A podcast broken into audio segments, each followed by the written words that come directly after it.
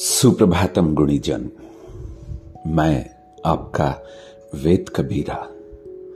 जन जन में, मन मन में, क्यों है राम हमारे? आओ, इस पर कुछ चर्चा करें। राम शब्द में दो अर्थ व्यंजित हैं, सुखद होना और ठहर जाना। रा और माँ राग कहते ही जब होठ खुलते हैं तो शरीर से सब नकारात्मक विचार बाहर निकल आते हैं और माँ कहते ही जब होठ बंद होते हैं तो फिर नकारात्मक विचार बुराइयाँ हमारे भीतर नहीं आ सकती। उसी तरह जैसे कि अपने मार्ग से भटका हुआ कोई क्लांत पथिक किसी सुरम्य स्थान को देखकर ठहर जाता है। सुखद ठहर राव का अर्थ देने वाले जितने भी शब्द गढ़े, सभी में राम अंतर्निहित है।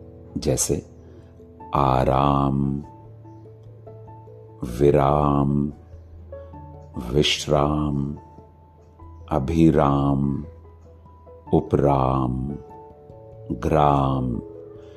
जो रमने के लिए विवश कर दे, वो राम है। जीवन की आपाधापी में पड़ा शांत मन जिस आनंददायक गंतव्य की सतत तलाश में है, वो गंतव्य है राम। भारतीय मन हर स्थिति में राम को साक्षी बनाने का आदि है।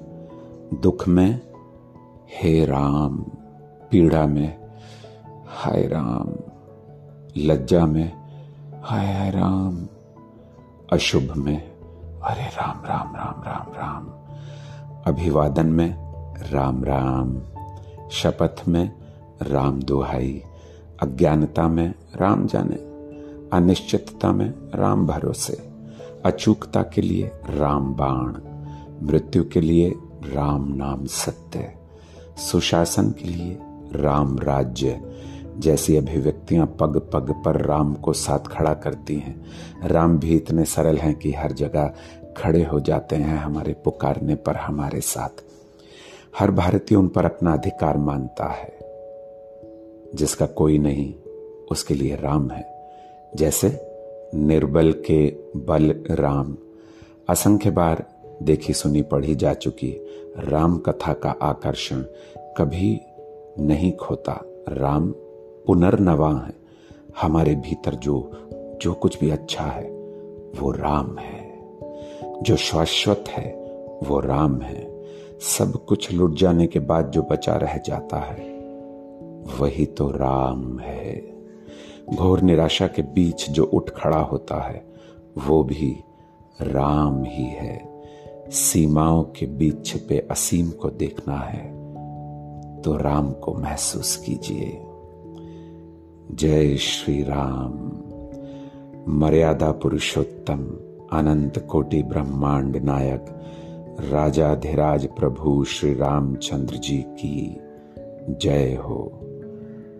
हृदय में राम, मन में राम राम राम जय जय श्री राम रोम में राम, रोम रोम राम, श्वास में राम, धड़कन धड़कन राम।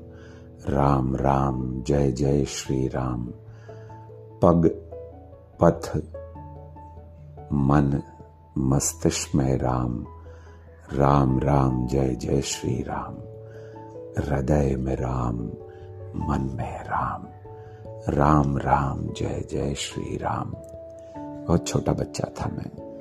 जब मैं शब्दों को, संवादों को समझने लगा तो अपने पिता के मुख से सुनता था। राम राम। नाना नानी के मुख से सुनता था। राम राम। दादी जी के मुख से सुनता था। राम। माता जी के मुख से भी सुनता था और उनके संवादों में, क्योंकि वो श्री रामचरित मानस जब हमें पढ़कर सुनाती थी तो राम ही राम। मेरे मित्र श्री गोपाल शर्मा उर्फ़ टाटा, वो ऐसे बोलते थे।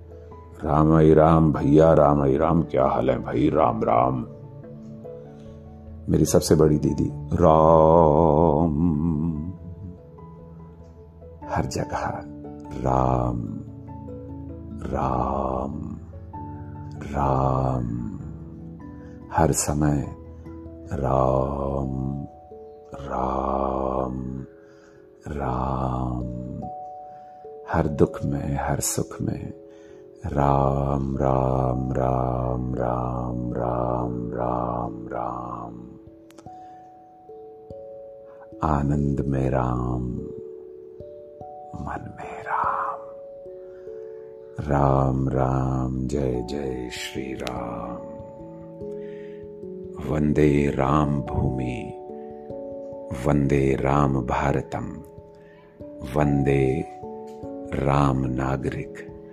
वंदे राम पुष्प वृक्ष, वंदे राम पशु पक्षी, हृदय में राम, मन में राम राम राम, जय जय श्री राम।